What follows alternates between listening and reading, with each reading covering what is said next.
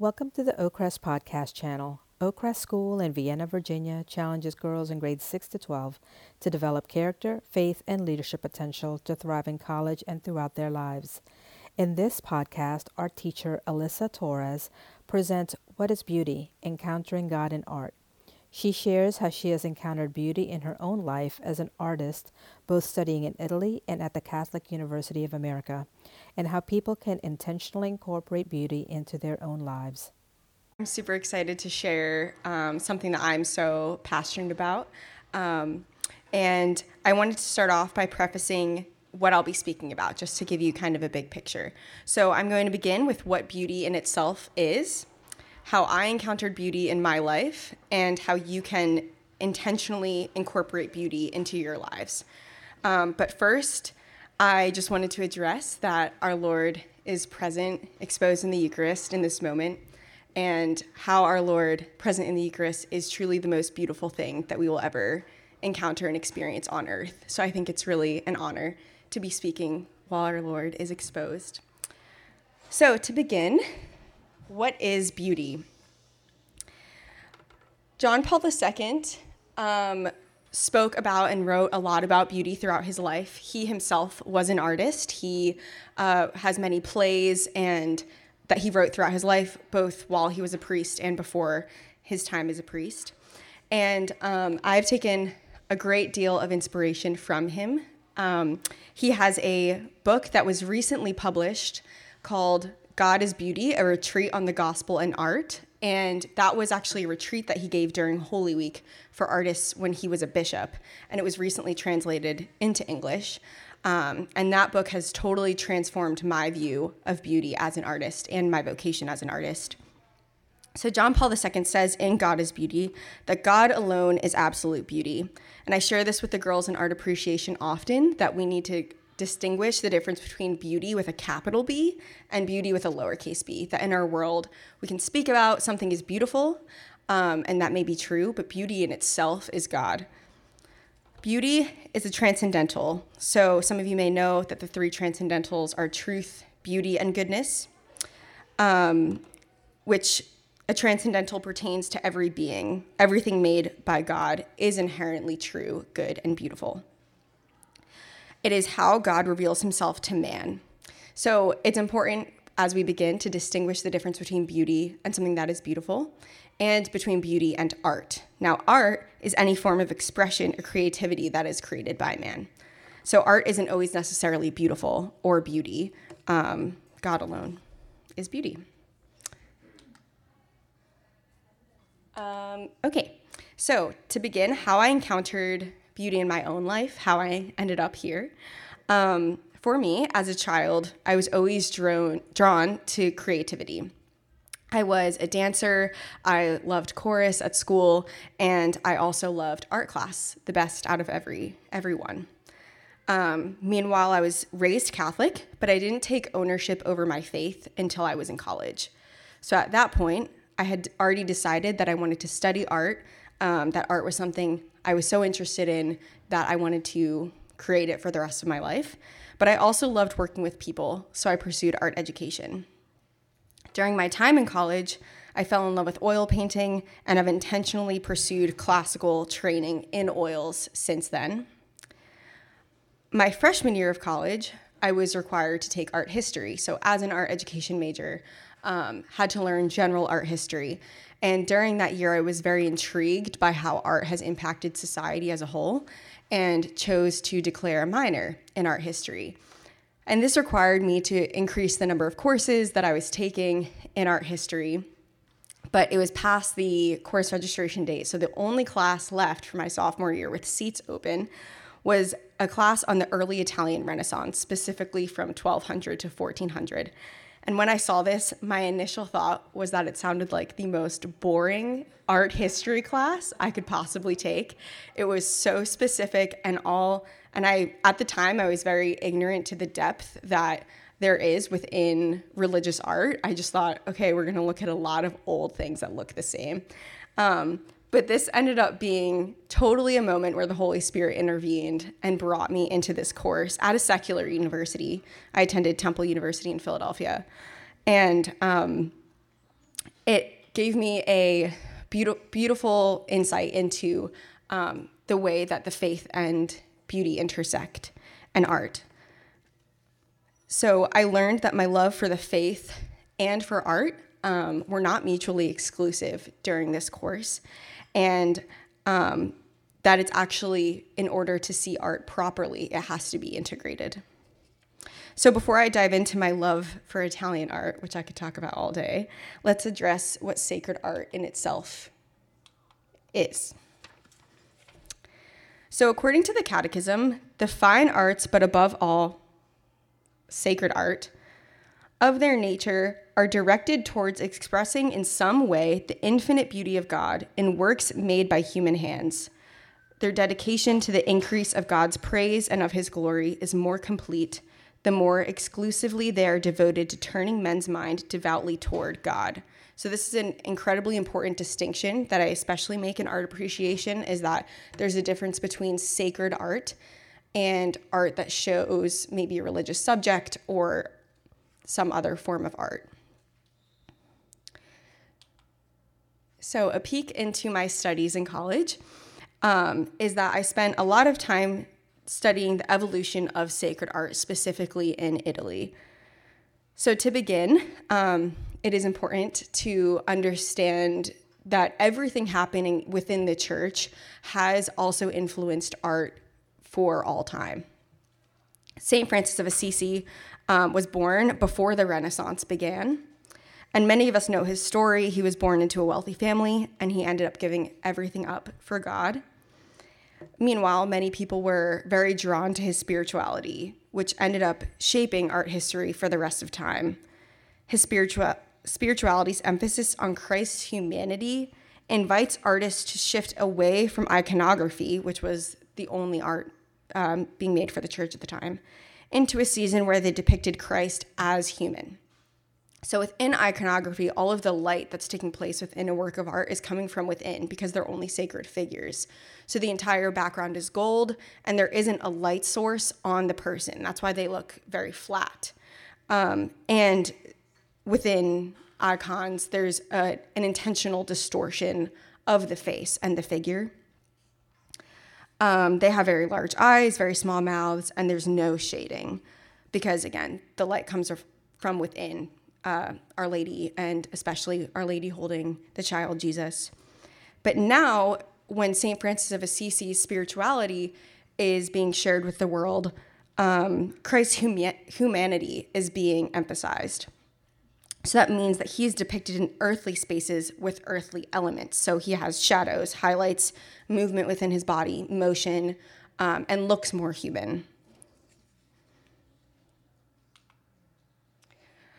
When Saint when Saint Thomas Aquinas was brought into the picture when he was born and his um, spirituality was growing, he brought together philosophy and theology, which again transforms art being made. So um, before this, St. Francis of Assisi's spirituality is causing all of this artwork to be brought into the church. That's why we see so much beautiful art, especially in Italy, um, that looks very human.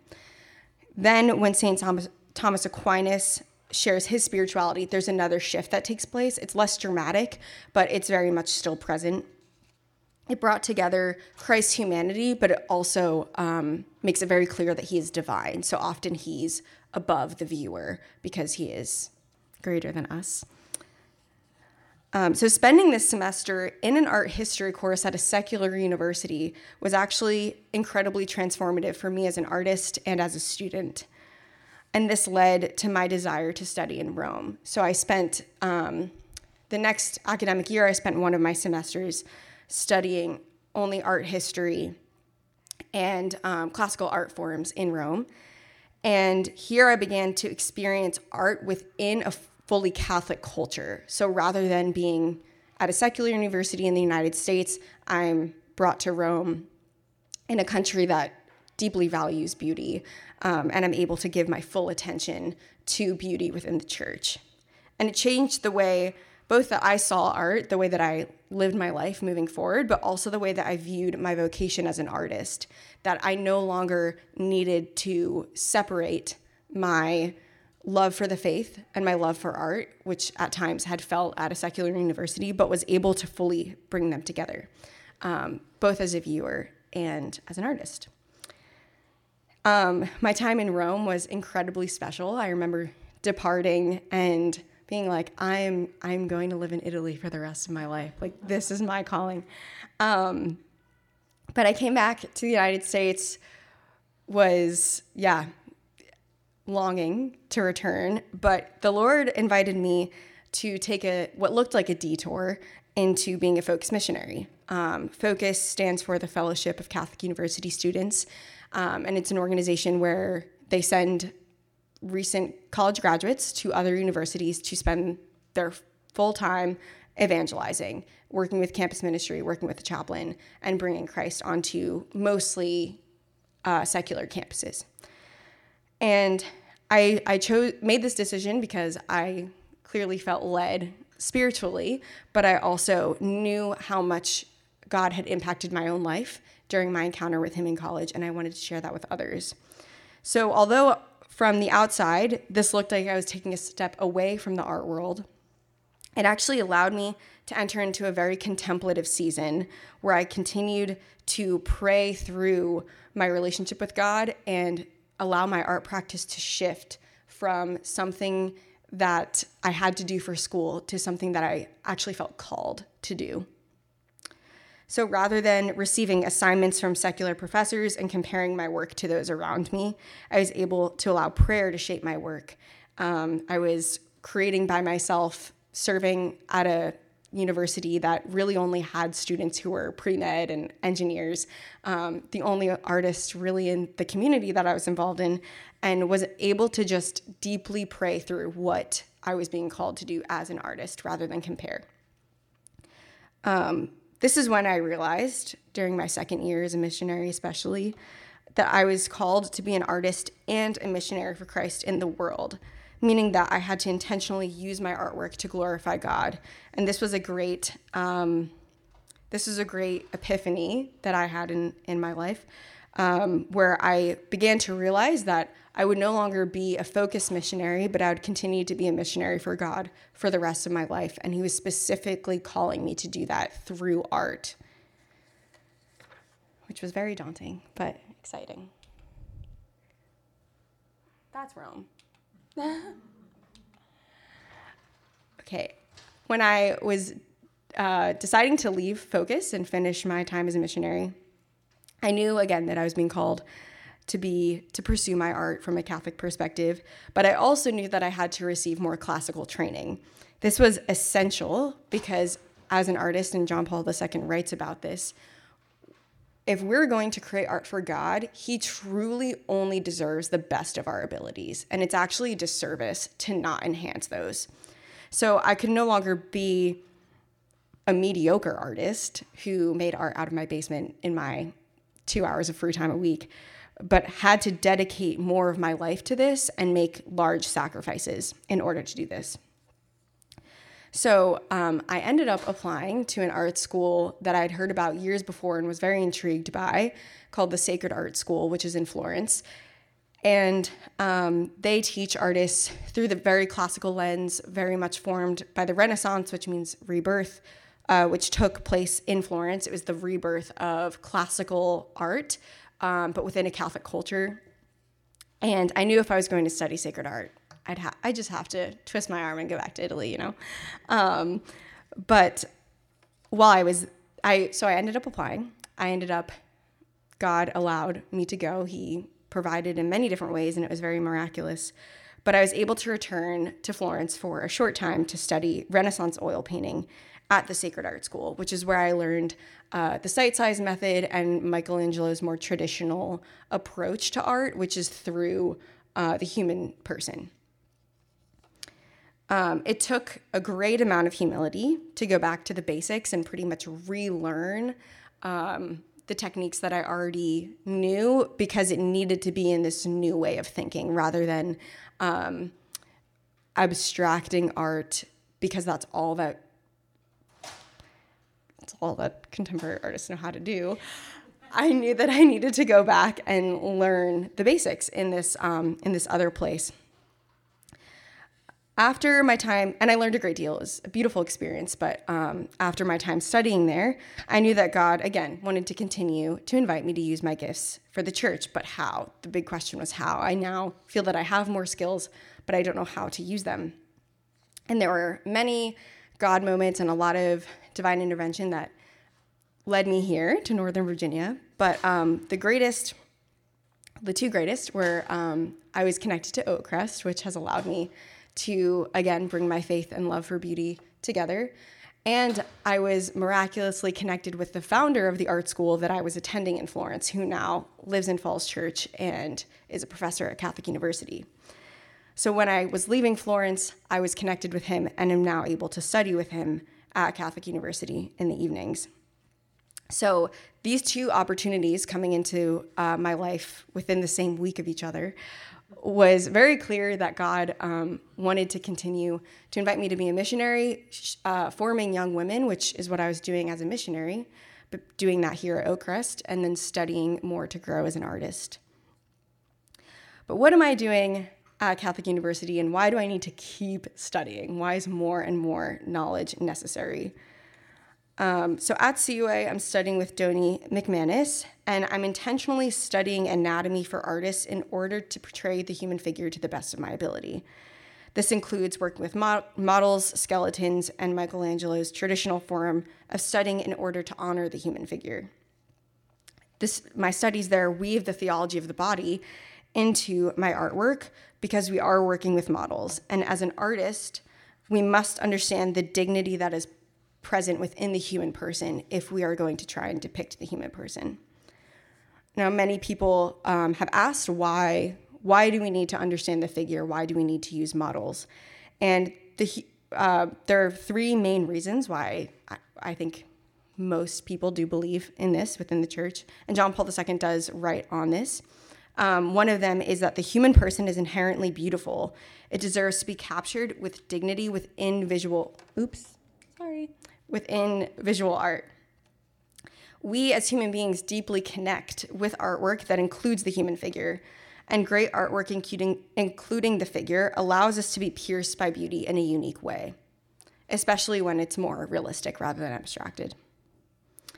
Second reason is that God chose to become man. He took on our flesh, and by contemplating the anatomy of the human person, the artist is able to understand the incarnation in a new and profound way. If we as artists do not know how to depict the human figure for the, to the best of our ability, then we are wasting our time. Um, working with other artists and with models is truly an honor. It's a very moving experience that pierces the heart and challenges the artist technically and spiritually. So I do invite you all to pray for the conversion of artists in their hearts because, as we know, this is very necessary for all of us, but especially in the art world today. Um, so, beauty in itself, um, how can we now bring beauty into our own lives? I'm sure some of you might think this is great that you're an artist, that um, that beauty is necessary to be an artist and to teach young women about about the um, need for art, especially within the church, uh, especially since art is essential to in our Catholic Church. Um, within the time of the Protestant Reformation, art was a huge way of teaching people the faith and keeping people close to the Catholic Church was telling the truths of the faith through art. So art and the church go hand in hand. But many people do think that's great that you are able to pursue beauty. That is incredibly wonderful. But how does someone who is not called to be an artist do that? How does someone who um, wants to increase the amount of beauty in their lives incorporate beauty into their life. Um, so there are many, many ways to do this. Um, but one quote from the Catechism is This world, they said, in which we live needs beauty and order not to sink into despair. Beauty, like truth, brings joy to the human heart and is that precious fruit which resists the erosion of time, which unites generations and enables them to be one in admiration.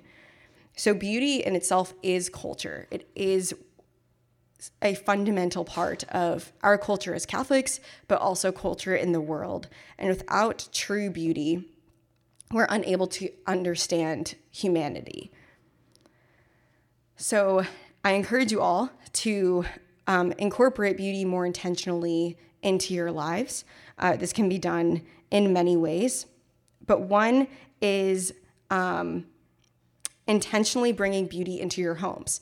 So there are many great artists who depict, um, whether that's Renaissance artists, Baroque artists, modern artists. There are many artists out there that have captured uh, the truths of the truths of the faith and the truths of God's mercy through art. And passing by beauty each day allows us to turn our gaze and lift our hearts towards God. I also encourage you to go to an art gallery locally or when you travel. Um, the National Gallery has one of the greatest collections of art in the world, and we are so blessed that it is free every single day. Um, this has actually been a great part of my formation here in DC. Has been um, there was a stretch of time where I was attending the National Gallery every week to study the great artists um, who've gone before me. Um, other ways that are more simple are to go into nature, to go to a classical music concert, read more literature, or go see a play. Um, and especially encourage your daughters to make art during their free time rather than being on screens. Many artists have encouraged me um, to step away from screens as much as I possibly can because it really can, it like pulls our gaze away from what's true and beautiful that we see every day, and it can be a great distraction. Um, and I'm sure you all think about that in other ways as well. Um, and I encourage you, if this is a topic that interests you, is to go and take an art class. I know that that is not as simple as it sounds, but I do believe that getting your hands dirty and exper- experimenting with art um, really allows us to have a greater love for beauty. I do this often with the girls in art appreciation, um, where I will teach them how to draw a figure, how to draw a portrait, and they'll be, oops, sorry, and they will, um, they'll begin to draw and they'll be like, oh my gosh, this is so difficult. But it really does invite them to appreciate the art in the world even more. Um, so I believe that is most of what I have to share with you all today. Um, is I just encourage you to seek out beauty. Oh, if you're looking for clear ways to encounter beauty or um, learn more about beauty, I have a couple of book recommendations. Um, first, God is Beauty. That's the retreat that I spoke of. The first part of it is um, John Paul II's preaching from this retreat for artists. And he begins the retreat saying, like, this is not a retreat only for artists. Like, yes, it might be easier to understand some of the points if you love beauty and feel really drawn to beauty. But um, overall, it's really about encountering this transcendental that we often forget about. Um, how art saved the church is about um, the 1500s and the time where Baroque art was becoming incredibly popular in churches after the Counter Reformation the church wanted to, um, again, educate people on the teachings of the faith and really pierce people's hearts. That's why there's a lot of high drama and um, intense use of color and light and dark. And then the third book is more about more if you yourself are an artist. We hope you enjoyed this podcast from Oakcrest School. To subscribe to our podcast channel, visit oakcrest.org.